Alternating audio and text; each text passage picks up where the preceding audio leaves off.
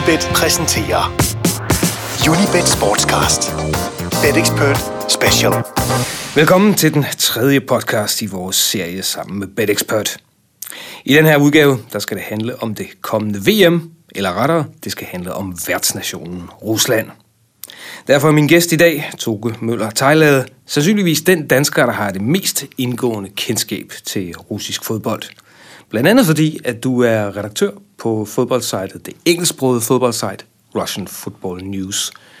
Og uh, Toge, hvis vi lige skal starte med det rent praktiske, hvordan i himlens navn har du oparbejdet den her interesse og frem for alt viden om russisk fodbold? Det er et godt spørgsmål. Det er der, det er der rigtig mange, der stiller mig. Øh, det bunder simpelthen i den, den her øh, sammenhæng mellem sport og politik, som der er i Rusland. Altså det enormt interessant. Der sker altid noget nyt. Hvor, hvor andre steder i verden finder du, øh, finder du en liga, hvor, hvor en af de store klubber vælger at holde et, et kæmpe fødselsdagsfest for præsidenten i landet, for eksempel, som, øh, som Teddy Grosny gjorde sidste år, hvor, da Putin fyldte øh, 63. Altså der er simpelthen der, er så mange, der sker så mange ting, der sker hele tiden noget nyt, og, og, og det her mix mellem sport og politik, altså det, det synes jeg er vanvittigt fascinerende.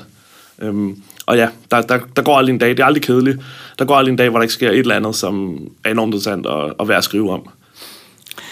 Øh, og vi må så bare sige også der måske ikke følger så meget med, men når talen falder på øh, Rusland og russisk sport, så er der sportsskandaler på stribe, der er organiseret doping, der er korruption, og der er velorganiseret hooligans. Hvor bekymrede skal vi være forud for det her VM? Øh, ja, især hooligans og, og racisme er der blevet snakket rigtig meget om. Øh, jeg, er egentlig ikke, jeg er egentlig ikke bekymret. I hvert fald ikke sikkerhedsmæssigt, tror jeg, roligt folk kan tage til Rusland og, og have, det, have, have en god slutrunde, hvis, hvis, hvis Danmark øh, selvfølgelig lever op til forventningerne. Øh, der er blevet slået rigtig, rigtig hårdt ned på de her øh, huligangrupper, hooligan-grupper, og øh, der er, de er virkelig blevet holdt i kort snor på det sidste, fordi selvfølgelig øh, Putin og Kreml har ikke råd til, at der kommer en anden kæmpe katastrofe i år. Altså, så det bliver ikke, for, for Ruslands side i hvert fald, bliver det ikke ligesom EM16, hvor, hvor det er kæmpe gadekampe og, og kaos, fordi der, der bliver virkelig holdt kort snor, og de har alle sammen fået at vide, at... Øh, altså det, det, det hemmelige politi, øh, Sikkerhedstjenesten, har styr på alle de der, og ved præcis, hvad de laver, og hvor de bevæger sig hen på kampdagene. Og hvis der sker noget, så ved de også, hvem det er, de skal til hjem og anholde lige bagefter. Så øh, der er helt styr på det, og der er register over alle de her øh, hooligans og noget, så, så der, er, der er meget lidt... Øh, meget lidt plads til at gå ud og lave uroligheder. Og så samtidig, altså ved alle kampe i Rusland, selv de mindre kampe, er der helt vanvittigt meget politi. De, øh, de, altså, de står simpelthen skulder til skulder betjent, kampklædt betjente ude foran stadionsene, så der er... Altså selv hvis du vil lave ballade inde i byen øh, omkring kampene, så er der simpelthen ikke mulighed for det, fordi der er så mange betjente, der er så meget politi over det hele. Så der bliver virkelig... Øh, der, der, der, det er en af de få ting, der, der styr på. Er det her sådan et udslag af det, jeg vil kalde vestlig forarvelse, som sker over for et land, som man har nogle ideologiske uoverensstemmelser med? Øhm, så det har i virkeligheden ikke så meget hold i virkeligheden, men det er en god historie i vestlige medier, at øh, der er hooligans ude af kontrol i Rusland. Nej, nej, det, det er bestemt en, en, en helt reel frygt, og, der, og Rusland har kæmpe problemer. Øh, men det er jo bare lige her omkring VM, er der, øh, er der lagt rigtig meget, er der kommet rigtig meget styr på det, fordi selvfølgelig der er ikke, der er ikke råd til, at der kommer en anden skandale. Øh, men jeg mener, alle der så EM i Frankrig for eksempel, ved, at, at, at Rusland har kæmpe problemer, og det bestemt ikke er altså det er ikke bare propaganda, at, at Rusland har den her racisme, de, eller de har de her hooligans. Der var også øh, store gadekampe, da Spartak spiller mod Bilbao i, i, øh, i Europa League i foråret, for eksempel. Øhm, så, så der er masser af sager. Der er også den hele den racisme-sag, eller hvad det hele den racisme-debat om, om russisk fodbold, der er også meget reelt, fordi der er stadig ufattelig mange øh, sager. Ik, ikke kun, og, det, og det, der er rigtig mange sager, som du ikke hører om i Vesten. Øhm, altså du hører selvfølgelig, når der sker de helt store ting, hvis det er nogle af de kendte spillere, eller ved Champions League-kampe, hvor du, hvor du har nogle episoder, men, men, men, men jeg mener, i, i sidste sæson var der, øh, der blev rapporteret omkring 100 episoder med racisme omkring russisk fodbold, altså både større og, og mindre sager, så, så det er bestemt meget reelt, og, øhm, og, og, og, og et kæmpe problem, som, der blev, taget, der blev taget hånd om det lige her omkring VM, øh, men det er stadig det er rigtig meget en, det er en kortsigtet løsning. Det er fordi, de skal ikke tabe ansigt ved VM. Der er ikke blevet lavet nogen langsigtede løsninger, der skal løse Ruslands problemer med huliganisme, eller løse Ruslands problemer med racisme, øh, hverken i fodbold eller i, samfundet generelt. Så det er rigtig meget sådan et, okay, nu skal vi, nu skal vi ikke tabe ansigt her under VM, og så efter VM, så bliver det business as usual, tror jeg, for alle andre, og så kan, så kan du igen altså, gøre lige, hvad du vil til en fodboldkamp, og du kan, der kommer sikkert uroligheder igen rundt omkring, og, og fansene, de kan ligesom, ja, de kan vende tilbage til, hvad de, hvad de plejede at kunne. Så det er jo ubegrundet, når man øh, siger, at der er fem afrikanske hold med. Der er også andre nationer, der har mange farvede spillere. Det vil være, som jeg hørte dig sige det, usædvanligt, hvis der er noget, der får lov til at slippe igennem på, på vestlige tv-kameraer. Ja, det, altså, igen, der kan godt være, der kommer nogle små ting. Altså, Rusland har meget forskellige øh, opfattelser af, hvad racisme er end i Danmark og i Vesten generelt.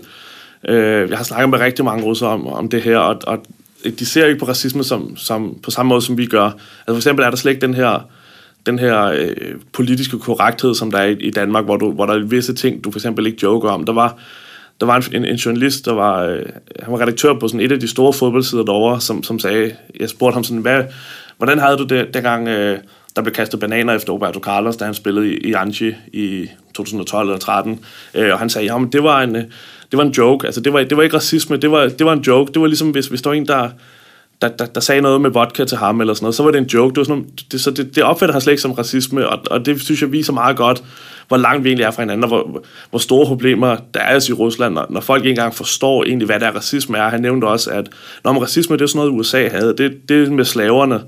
Øhm, og, og der er jo ikke så mange sorte mennesker i Rusland, så, så, så, det, så der kan ikke rigtig være racisme, når de ikke har nogen sorte mennesker. Øhm, og, og, men i virkeligheden, det hele det her med, at du snakker om racisme kun mod sorte i Rusland, er også lidt et problem, fordi jo, der bliver nogle gange råbt noget efter, for eksempel efter jeg og Tourette Manchester City spillede mod CSKA for nogle år siden, men, men det helt store problem er ikke så meget racisme mod sorte, fordi det, der er ikke særlig mange af dem, men, især, men i stedet er racisme mod folk fra Kaukasus, øh, fra det sydlige Rusland, altså folk fra Tjetjenien og Dagestan, øh, de muslimske områder, fordi det er sådan på en meget mere en, øh, altså på en daglig basis. Dem er der rigtig mange af, og de bliver virkelig diskrimineret imod dem i, øh, i det daglige liv. Altså især når de er i, i de nordlige store byer, Moskva og St. Petersborg. Der har været, i mange år har der været sådan et boykot faktisk fra for eksempel, altså alle Moskva-klubberne og, og de nordlige store klubber, hvor de siger, vi tager ikke til, vi tager ikke til udkamp i Tjetjenien og imod til det Gros, eh, Ahmad Grosny og, og, og Anji, fordi det er ikke sikkert. Det er ikke sikkert at komme derned.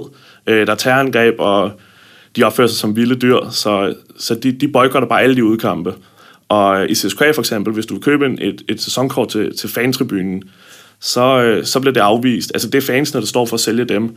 Og det bliver afvist, hvis, du, hvis, du, hvis de kan se, at du har været til en udkamp i, i, i Dagestan for eksempel. Fordi så har du ligesom gået imod deres ønske om at boykotte de der kampe. Så, så hele den der racisme mod øh, folk fra Kaukasus muslimer er, er et meget større problem end, øh, end, end racisme mod, mod øh, sorte mennesker. Men det, og så igen, det er der rigtig mange i Rusland, der ikke kan se, fordi de, de, de tænker kun på racisme som noget med slaver og sorte mennesker i USA. Så, så det er også sådan en, en ting, der slet ikke rigtig bliver behandlet på nogen måder, og det bliver sådan lidt overset. Øhm, og det er meget svært ved, mindre det er folk, som har været meget i Vesten, så det er meget svært ved for folk til ligesom at, at tale om det og sådan indse, at det overhovedet er et problem. Men muslimer, Rusland er i gruppe med to muslimske lande. De skal spille mod Saudi-Arabien, og de skal spille mod Ægypten.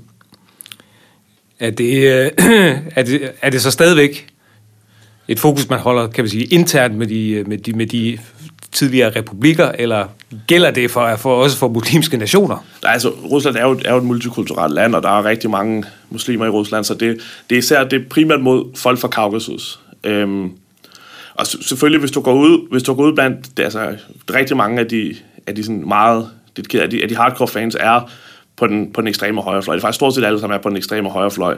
Og for dem, det, det, er, jo, det er jo hvide slaviske russere, øh, der tilfører den ortodoxe kirke. Så de, der er det færreste af dem, der er glade for muslimer, øh, og de, de vil nok også sympatisere med det, med det ekstreme højre i, i Vesten. Øhm, men, men jeg forventer ikke som sådan, at der kommer en hel masse problemer med, med de, for de saudiarabiske fans eller de egyptiske fans.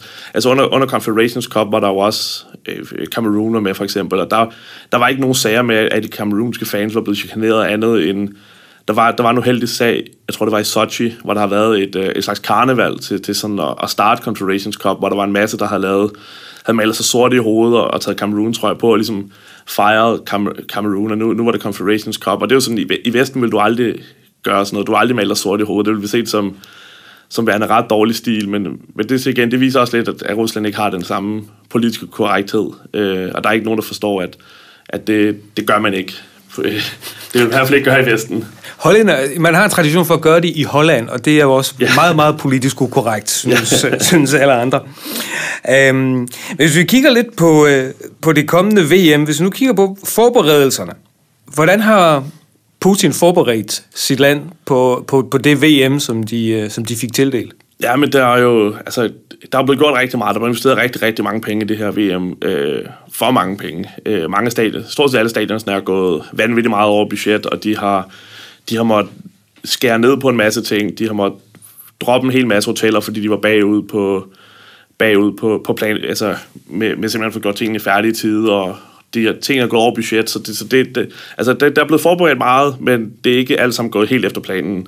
Øh, samtidig har de selvfølgelig i et af de store problemer i Rusland er, at der er ikke særlig mange mennesker, der kan engelsk i virkeligheden. Øh, så de har jo skulle finde ud af at komme op med engelske skilt over det hele, finde nogle folk, der kan engelsk, som ligesom kan tage sig alle de besøgende og sådan noget, for ellers så, så kunne de ende med at have, have ret store logistiske problemer med en masse turister, der ikke ved, hvad de skulle gøre, og ikke, ikke kunne finde nogen, de kunne spørge. Så der blev uddannet, selvfølgelig også blevet uddannet en hel masse hvad man sige, fanguides, der skal hjælpe folk rundt, og, og de har forbedret infrastrukturen, så de kan komme rundt mellem kampene. Og, altså, der, er blevet, der er blevet investeret rigtig, rigtig mange penge i det her, fordi det er selvfølgelig et, det er jo et kæmpe prestigeprojekt for, for, for Rusland, og, og de skal jo helst tage sig ud på den allerbedst mulige måde, når, når nu hele verden ser med. Lidt ligesom under vinter i Sochi øhm, for nogle år siden, hvor det jo også handlede om, at nu, nu skulle de vise, hvor, hvor storslået Rusland var, og hvor godt det var et land at besøge.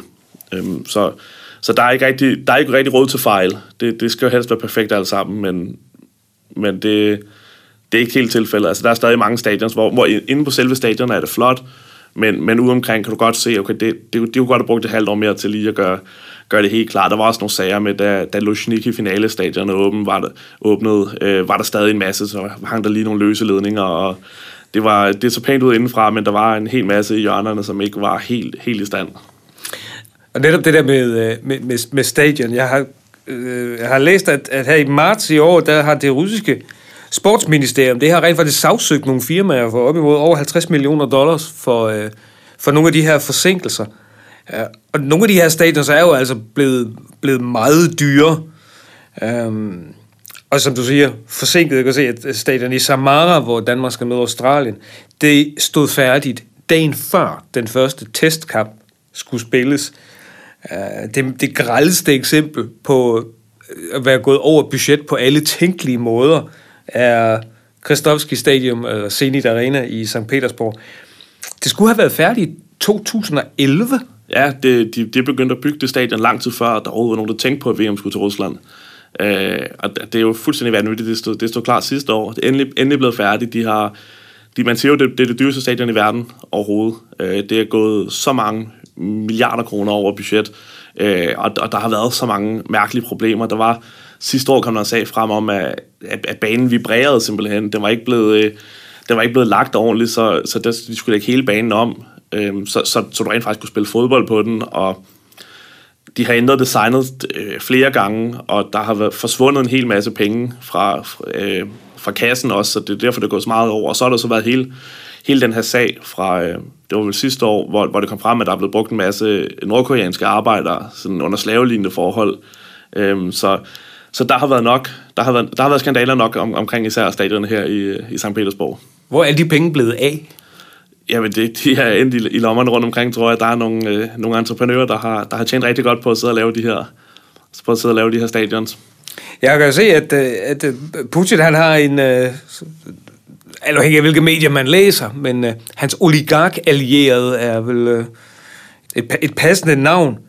Gennady Timchenko, han står bag byggerierne både i Nizhny Novgorod og i Volgograd. Ja, og det, det er jo to af de stadions, hvor, hvor det heller ikke er gået specielt godt. Øh, hvor, de, hvor de er gået over tid og over budget og det hele. Og mit spørgsmål det må så være, hvor mange af de her stadions og stadionprojekter er i virkeligheden vennetjenester? Det er et godt spørgsmål. Altså, jeg, du, du opnår meget lidt i Rusland, hvis du ikke har de, de rigtige forbindelser. Så øh, det, øh, det er nok størstedelen af dem. Altså det eneste stadion, som, som er blevet bygget uafhængigt af VM, det er det, der hedder Spartak Stadion øhm, i Moskva. Det er Spartak selv finansieret, det deres, øh, han er så også en af, en af Putins allierede, oligarken øh, Leonid Fidun, øh, som har tjent sine penge på øh, i olieindustrien. Men han har selv betalt for det stadion, og det var, det var ikke ment, at det nødvendigvis skulle være et VM-stadion. Det var fordi Spartak skulle have et nyt stadion, og det så blevet, øh, det, var, det blev også brugt for Confederations Cup sidste år. Og, øh, og det, det er så 100% privatfinansieret som det eneste af, af de 12 stadions. Fidun, han er gode venner med Putin. Men vi, øh, vi ved jo også, at der ligger et meget fint stadion nede i Krasnodar. Øh, der har, er det Lyngby, der har spillet øh, på det? Ja, sidste år. Det er et meget, meget flot stadion, men det skal sjovt nok ikke bruges. Er det fordi, at øh, de stærke pengemænd nede i Krasnodar ikke er på øh, Putins øh, julekortliste? Det er et godt spørgsmål. Det, har været, det var en af de helt store sager, øh, lige siden det blev besluttet, hvor, hvor stadion skulle ligge. At, at Krasnodar ikke fik et stadion var meget mærkeligt, fordi for det første har, har øh, byen et, et, et kæmpe fodboldhold i FC Krasnodar, som altså igen i år skulle, eller igen næste sæson skulle udspille Europa, som har været i europæisk gruppespil, og, og, og et godt hold, et stabilt hold. Øhm, og, og det er et, et, et enormt flot stadion, altså virkelig, virkelig et, et imponerende byggeri.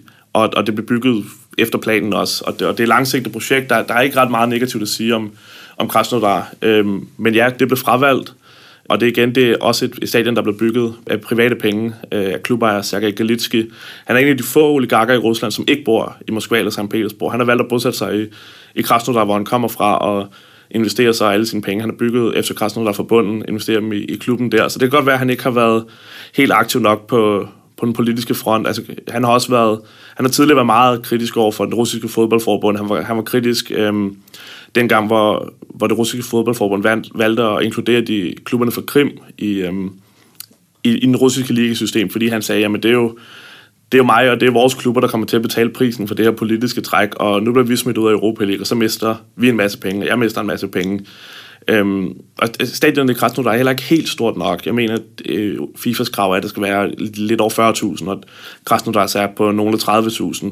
Men hvis det var, at de skulle have VM derned, så burde det godt kunne lade sig gøre at tilføje øh, tilføjet 10.000 ekstra pladser, hvis det var det, der skilte med. Så, så det, har, det har, været, har været noget politik involveret der på en eller anden måde. Altså det, det er aldrig rigtig kommet frem præcis, hvorfor det er Krasnodar ikke, ikke får det her VM. Det kan også være, at det er bare en geografisk ting med, at de, de allerede har byer nok nede i syden, så de vil prøve at sprede det lidt ud. Men, men det er meget mærkeligt, fordi det er en af de byer, der rent faktisk kan bære at have så stort et stadion. Der er jo rigtig mange af de her byer, hvor, hvor klubberne, øh, der hører til på de nye stadioner, så meget små, spiller i den næstbedste eller tredje bedste række, og hvor de, hvor, hvor de kun har et par tusind tilskuere. Øh, så kan du diskutere, om de har brug for et stadion med plads til 20, 30, 40.000 Øh, og det, det har de jo ikke. De kommer aldrig til at blive fyldt, de der stadions, mindre landsholdet skal spille der. Men Krasnodar er faktisk en klub, som, som godt vil kunne fylde et stadion, og som har en masse potentialer, gode spillere, en, fra, en stor fremtid. Og, øhm, så det er jo et oplagt sted, hvis du vil undgå, at stadion bare skal forfalde. Så, så det er en beslutning uden ret meget logik i. Og hvis man, hvis, hvis man har et eksempel på, at det jo sagtens kan lade sig gøre at udvide stadion, så skal man jo bare tage et billede af stadion op i, uh, i Katarineburg, som vi sikkert er mange, der har set billederne af og grinet lidt af, fordi der er 10.000 pladser, der fysisk ligger uden for selve stadion.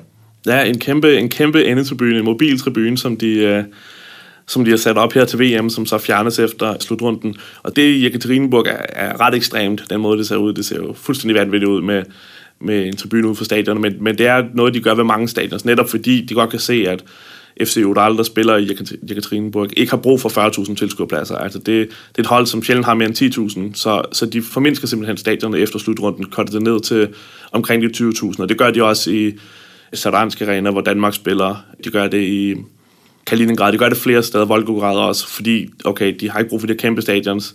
Så de får ligesom fordelen af, af de nye stadions, men de bliver så sat ned til en lidt mere spiselig størrelse, hvor de har en, en mulighed for måske at fylde dem op hvis, øh, på sigt. Øh, og det, det, det er egentlig en god idé, synes jeg. Det, der er ikke nogen grund til at have de her kæmpe arenaer liggende i byer, som slet ikke har brug for dem. Øh, men så igen, så, så kan du selvfølgelig diskutere det bæredygtige i at bygge stadion, så rive dem, rive dem delvis ned efter slutrunden, men, men på lang sigt er det nok en fornuftig beslutning, i hvert fald for klubberne, der er i de her byer. Hvordan ser russerne på det VM, der kommer nu? Har man øh, realistiske forventninger? Jeg kan sige, altså russerne er jo kan man jo sige, ikke ligefrem favoritter til odds 33 som verdensmester. Øhm, men hvad tænker russerne? Hvad, hvilke forventninger har de til deres eget landshold? Øh, altså, forventningslandsholdet er ikke vanvittigt høje. Altså dem, de er stolte over, at VM kommer selvfølgelig, og de vil gerne vise Rusland frem for den bedste side, og, og, og vise folk, at Rusland ikke er så slemme, som, som de får at vide i medierne. Men, men landsholdet, det, det, der, der er ikke en stor tiltro. Altså Rusland har kun gået videre for gruppespillet én gang ved en slutrunde siden øh, debuten i 94. Det var i EM 2008. Øh, Confederations Cup sidste år røg de ud, på trods af, at de var en relativt nem gruppe, og de imponerede ikke, ikke sønderligt. Øh, det nuværende russiske landshold er heller ikke specielt stærkt, så håbet er, at de kan gå videre for gruppen og ikke, ikke gøre sig selv alt for meget til grin. Men, men da Rusland fik VM øh, tilbage i 2010, der var der jo snakket rigtig meget om, at oh, vi kunne godt vinde medaljer, sagde Vitali Mutko, der var sportsminister dengang, og ja, vi kan godt komme i finalen, og vi, vi skal i hvert fald i semifinalen. Altså, der var virkelig store forventninger og store håb til den her slutrunde, men siden da er, er, er de jo nærmest gået fra den ene skuffelse til den anden, så nu handler det mest af alt bare om ikke at gøre sig til grin, og så de, de har jo kommet i en overkommelig gruppe heldigvis, kom videre fra den, og så bliver det nok til et, øh, et exit i, i 8. finalen. Mås- måske de kan gå videre til kvartfinalen, men, men det, det tvivler jeg på. Altså det, det er ikke noget specielt stærkt landshold. Det, det er virkelig langt fra fordomsstyrke, og der, der er nogle ret store problemer i russisk fodbold, som også holder, holder selve landsholdet tilbage. Og det er vel også sådan, at nu sagde du selv, øh, 2008, det var dengang russerne havde en såkaldt gylden generation. De er vel rimelig langt fra at have en gylden generation, men også lysende stjerner øh, på det her hold. Ja, det var dengang, de gik i, gik i semifinalen ved EM med Asharvin og Pavlichenko og Yuri Shirkov og Akinfeev og alle de, altså det var jo et fremragende hold, hvor, hvor du så flere af dem bagefter også tog til, til kæmpe store klubber. Øh, det, det gik ikke så, så ikke vanvittigt godt for, for dem, der tog til England, men, men de tog skridtet til store klubber, og, og, og de, de var jo virkelig, virkelig gode ved den slutrunde. Altså den der kamp mod Holland, hvor de, hvor de vandt i, i kvartfinalen, var, var, var virkelig imponerende. I, I dag er det meget anderledes. Øhm, Rusland har indført en udlændingegrænse i den, i den hjemlige liga, hvor de til hver en tid skal have seks russiske spillere på banen.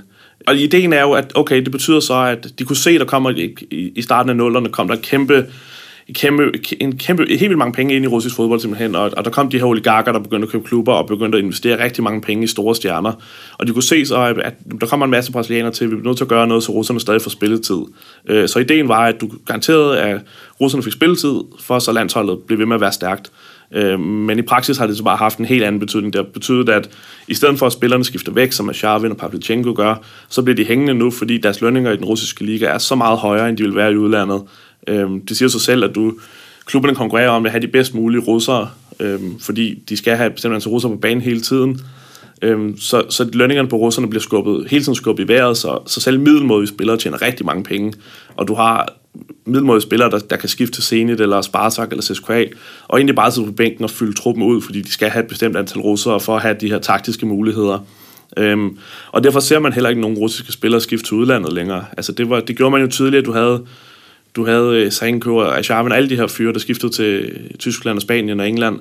Øh, men i dag, der spiller de stort set alle sammen i, i Rusland. Så har du lige Neustedt, der spiller i Fenerbahce, så, og han er jo nationaliseret. Han er jo født og opvokset i Tyskland. Du har Dennis Chattechef i Villarreal, som er født og opvokset i Spanien, så de to tæller ikke engang rigtig med. Øhm, og, og ja, de, de bliver hjemme. Altså, der, der er altid et håb om, at sådan en mand som Sargoy for eksempel, nu, nu skifter han, nu tager han det skridt videre, men men altså, han er blevet 27 nu, Akinfev er blevet 31, og, og de er jo ikke længere talenter. Altså, nu, nu er de snart færdiggjort hele deres karriere i Rusland, og dem husker alle jo som værende vidunderdrenge, da de brød igennem for, for mange år siden efterhånden. Og de, altså jeg, jeg vil ikke sige, at de rødner op i Rusland, men, men det er tæt på. Altså, det kan godt være, at de vundet en masse mesterskaber og alt det her, men, men de har jo slet ikke udnyttet deres, deres potentiale. De har slet ikke noget de, de højder, som de, som de kunne have gjort. Kan det her VM gøre noget, når du kigger ned over navnene på, øh, på, på den russiske trup. Er der så nogen her, som kunne blive en slags breakout-stjerner hvor, under, under det her VM? Ja, det er der. Altså, øh, der er de to Middlenchuk-tvillinger, som nogle, øh, nogle SK-fans nok kan huske, spiller for Lokomotiv. Øhm, især Alexei Middlenchuk er virkelig, virkelig god.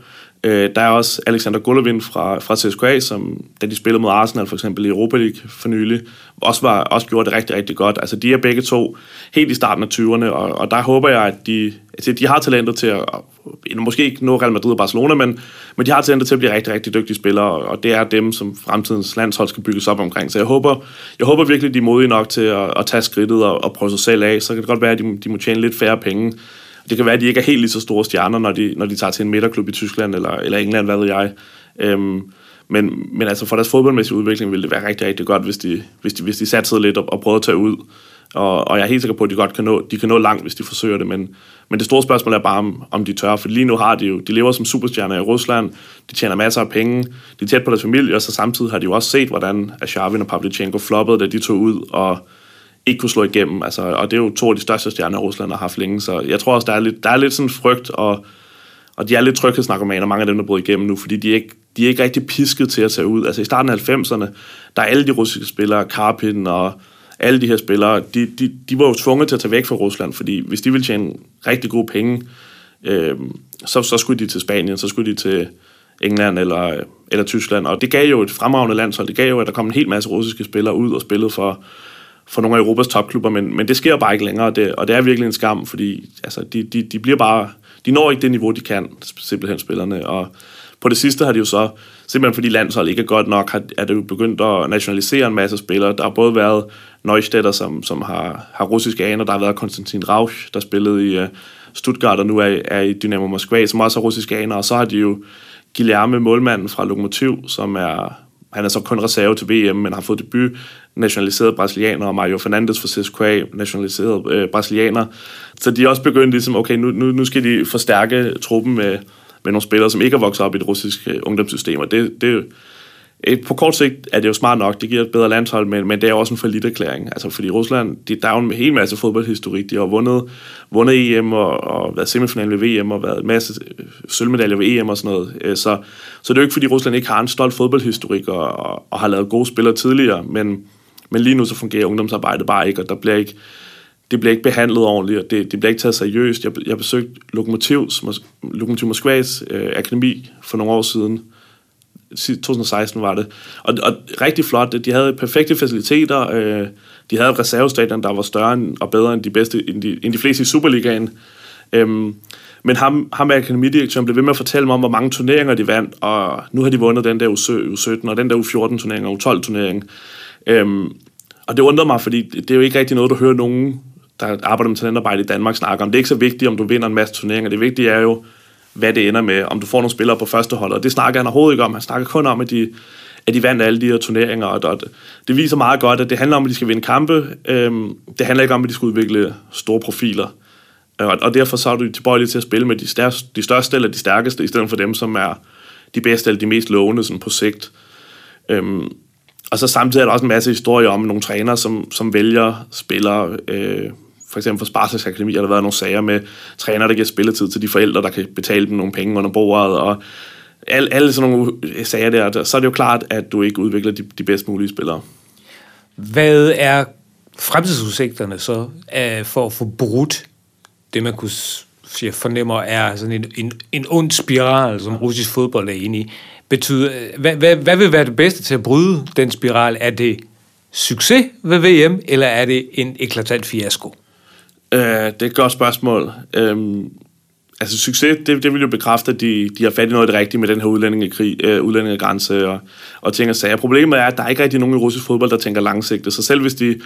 Altså, hvis Rusland ud, taber tre kampe og ud i gruppespillet, så skal man ikke forvente at se dem lave et lignende system, eller det Tyskland lavede efter deres fiaskoer øhm, for, for hvad, 15 år siden, øh, og, og, og fuldstændig reformere ungdomsprogrammet. Altså det, der er ikke nogen i russisk fodbold, der tænker så langt. Der, det, det, det hele, handler hele tiden om det kortsigtede, om at sætte sig selv i et godt lys, eller okay, nu, nu vinder vi den næste kamp. Så der er ikke, no, der er ikke nogen, der er intet, der tyder på, at der er nogen, der siger, okay, nu, nu prøver vi at lave en eller anden langsigtet plan, der kan give os succes om 10 år. Så jeg tror at egentlig, uanset om Rusland får, får succes eller, eller fiasko, så, så, så ser jeg ikke rigtig det helt store positive ud af det. Altså det kræver sådan en, det kræver en mentalitetsændring i, i toppen af russisk fodbold, hvor det virkelig siger, okay, nu, nu starter vi helt forfra, der bliver tænkt anderledes. Men med de folk, der sidder der nu, så, øh, så tror jeg ikke, det vil ske. Øhm, selvfølgelig, hvis de fejler, fejler massivt, kan du, kan du sige, så, så ryger en mand som Mutko måske ud, eller øh, nogle af de andre, der er højt på strå, og så kan det være, der kommer nogen med nogle visioner, men, men, men det er heller ikke fordi længere nede i systemet, at der er nogen, der står på spring, og, og hvor, hvor man tænker, at de her, de, de kan virkelig ændre nogle ting. Altså det, det hele handler om den kortsigtede profit, og,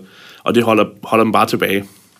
Er det fordi, at som Rusland er stykket sammen, nu har Putin ligesom siddet ved magten ret længe, øh, vendetjenester og være en del af, det, af den styrende elite, det påvirker simpelthen så mange ting, inklusive fodbolden.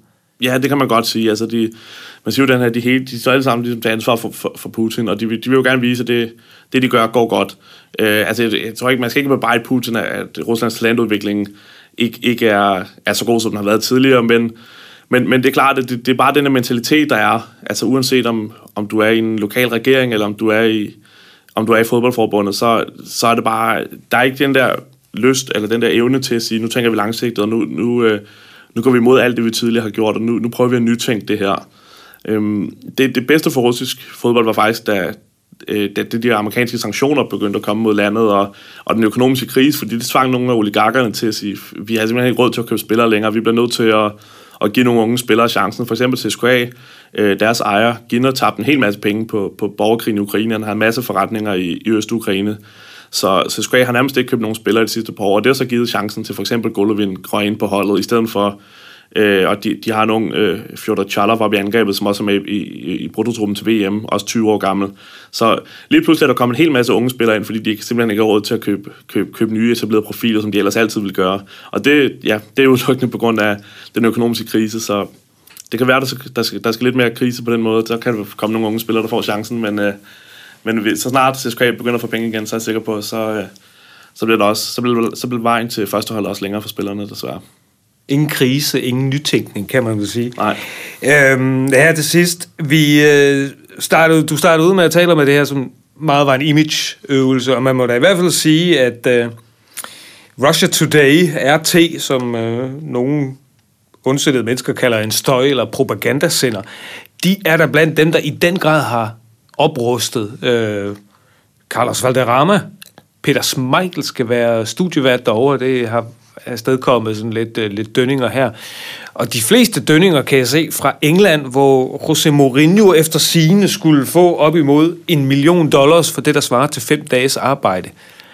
Øhm, Russia Today, eller øh, hele RT-maskinen, er det, som er en del af den her samlede image-maskine, som, som, som er kørt sammen? Altså, hvad, hvad betyder det, at, at så mange mennesker kan vindes over, fordi fodbolden kan gøre dem til, i nogle tilfælde, nyttige idioter? Ja, altså, jeg kender faktisk uh, sportsredaktøren på, på den engelske udgave af Russia Today, og han har været rundt i, i stort set alle stadionsne og optaget små videoer og, og planlægge, hvordan de skulle sende, og øh, uh, mødte Peter Michael også, og de har lavet alle de her klip med, nu er han ude, og nu skal han forholde sig til, hvad har de, hvad har de bygget i Sadansk og alle de her ting. Jeg, jeg tror egentlig, i det store hele, tror jeg egentlig, det er begrænset, hvor meget Russia Today egentlig betyder for folk, fordi de, de følger, der, dem, dem, der ser Russia Today, dem, der følger Russia Today på, på sociale medier, de er allerede pro-russiske primært. Og jeg tror, for de fleste andre mennesker vil de ikke gå ind og følge Russia Today på Facebook eller på Twitter, eller besøge deres hjemmeside. Så jeg tror egentlig, de, de bruger en hel masse penge på det, men jeg tror, sådan, i det store hele er effekten begrænset. Det kan godt være selvfølgelig, at Peter Smeichel skal snakke på RT lige pludselig. Det, det giver noget opmærksomhed, og det, det giver dem også, at, at der bliver diskuteret noget Russia Today rundt omkring. Men, men jeg tror, i det store hele, tror jeg ikke, at man skal regne med, at bare fordi Rusland får VM, så lige pludselig kommer der en hel masse pro-russiske folk rundt omkring. Og jeg tror ikke, at Peter Smeichel får, får ændret danskernes holdning til, hvordan til Putin eller Rusland på nogen måder. Øhm, så jeg tror ikke, at man skal være bekymret for, at, at uanset hvor mange penge de bruger på, på fodboldstjerner eller, eller indslag om, hvor, hvor godt det hele går, så tror jeg ikke, at effekten bliver, bliver, bliver mærkbar. Så hvis du nu skal prøve at kigge et par måneder frem i kalenderen, og øh, VM slutter med øh, finalen i Moskva. Hvad for, hvad for en slags VM, hvordan tror du, at v, det her VM vil, øh, vil forløbe? Jeg tror, at VM vil forløbe fint. Jeg tror, at dem, der besøger VM, vil, vil blive positivt overrasket. Jeg tror ikke, at vi skal forvente, at der kommer nogle store skandaler eller, eller, eller noget af den slags. Altså det, det, jeg glæder mig mest til VM, er egentlig at se, hvad der sker bagefter. Fordi VM, det giver jo det giver russisk fodbold en hel masse muligheder. At, at for det første er der selvfølgelig kommet en masse opmærksomhed, men der er også en masse klubber, der har fået nye stadions, og jeg glæder mig rigtig meget til at se, hvordan de, hvordan de reagerer. Der kommer noget momentum nu. Også, altså både, både fodboldmæssigt, om, om, der, om der kommer en masse udvikling i, i provinserne, om, om Krylia fra Samara lige pludselig kan begynde at trække endnu større tilskuertal, øh, om der begynder at strømme folk på stadion i Sadansk for eksempel. Øh, det glæder mig rigtig meget til at se. Jeg glæder mig også til at se, hvordan altså, det, det fanmæssige, om, øh, om det bliver, ja, som jeg frygter, om det bliver business as usual med, at racisme og huliganisme vender tilbage, eller om, om vi, vi kommer i en sag, hvor, hvor du siger, okay, det, det, det var ret godt det her, øh, lad os se, om vi kan bygge videre på det, for det, det er det, alle dem, jeg snakker med, siger, at for eksempel Rusland under vinter i Sochi, det var sådan deres, deres drømme Rusland, øh, men det varede bare kun tre uger. Det, vi håber på, er selvfølgelig, at det, det skal vare fremadrettet. Det, den der tolerance, som der er under slutrunden, skal blive ved med at være der. Den skal ikke forsvinde lige så snart turisterne og kameraerne forsvinder. Og det skal blive rigtig interessant at se, hvordan det forløber øh, fremadmæssigt. Fordi under VM-slutrunden, der, der forventer jeg ikke de helt store øh, ting. Der, det, det tror jeg bliver det, det tror jeg bliver fint, som VM plejer. Der skal nok være et eller andet, ligesom VM Brasilien og Sydafrika, hvor der, hvor der har været nogle spøjse episoder, men, men det store hele tror jeg, at VM bliver, bliver en fin oplevelse, så det er fremadrettet, der, der skal blive rigtig interessant at følge. Også når nu der ikke er det her pres på Putin for at, at holde styr på stadionsne og, og ligesom holde styr på landet. Når, når kameraerne er væk, så glæder jeg mig rigtig meget til at se, hvad, hvordan de alle sammen reagerer. Fordi det er sådan en make or break, som jeg ser det. Altså det enten så fortsætter i en positiv bølge, og så, så kan VM få en rigtig stor betydning og, og blive en rigtig god oplevelse sådan fremadrettet også. Eller også så er det tilbage til, til de gamle måder at gøre tingene på, og så vil VM jo bare være et, et overstået kapitel og sådan en lille parentes i, i, i den store historiebog. Så det bliver ordene. Du kan følge Toges skriverier inde på uh, Russian Football News, som du i øvrigt også kan følge på Twitter under at Russ Football News. Toge Møller Thailand, tak fordi at du gjorde os væsentligt klogere på det land, som vi uh, skal se VM i en gang fra næste måneds tid, fra den 14. juni. Tak fordi du kom. Det var en fornøjelse. Du har lyttet til Unibet Sportscast. Bet Expert Special.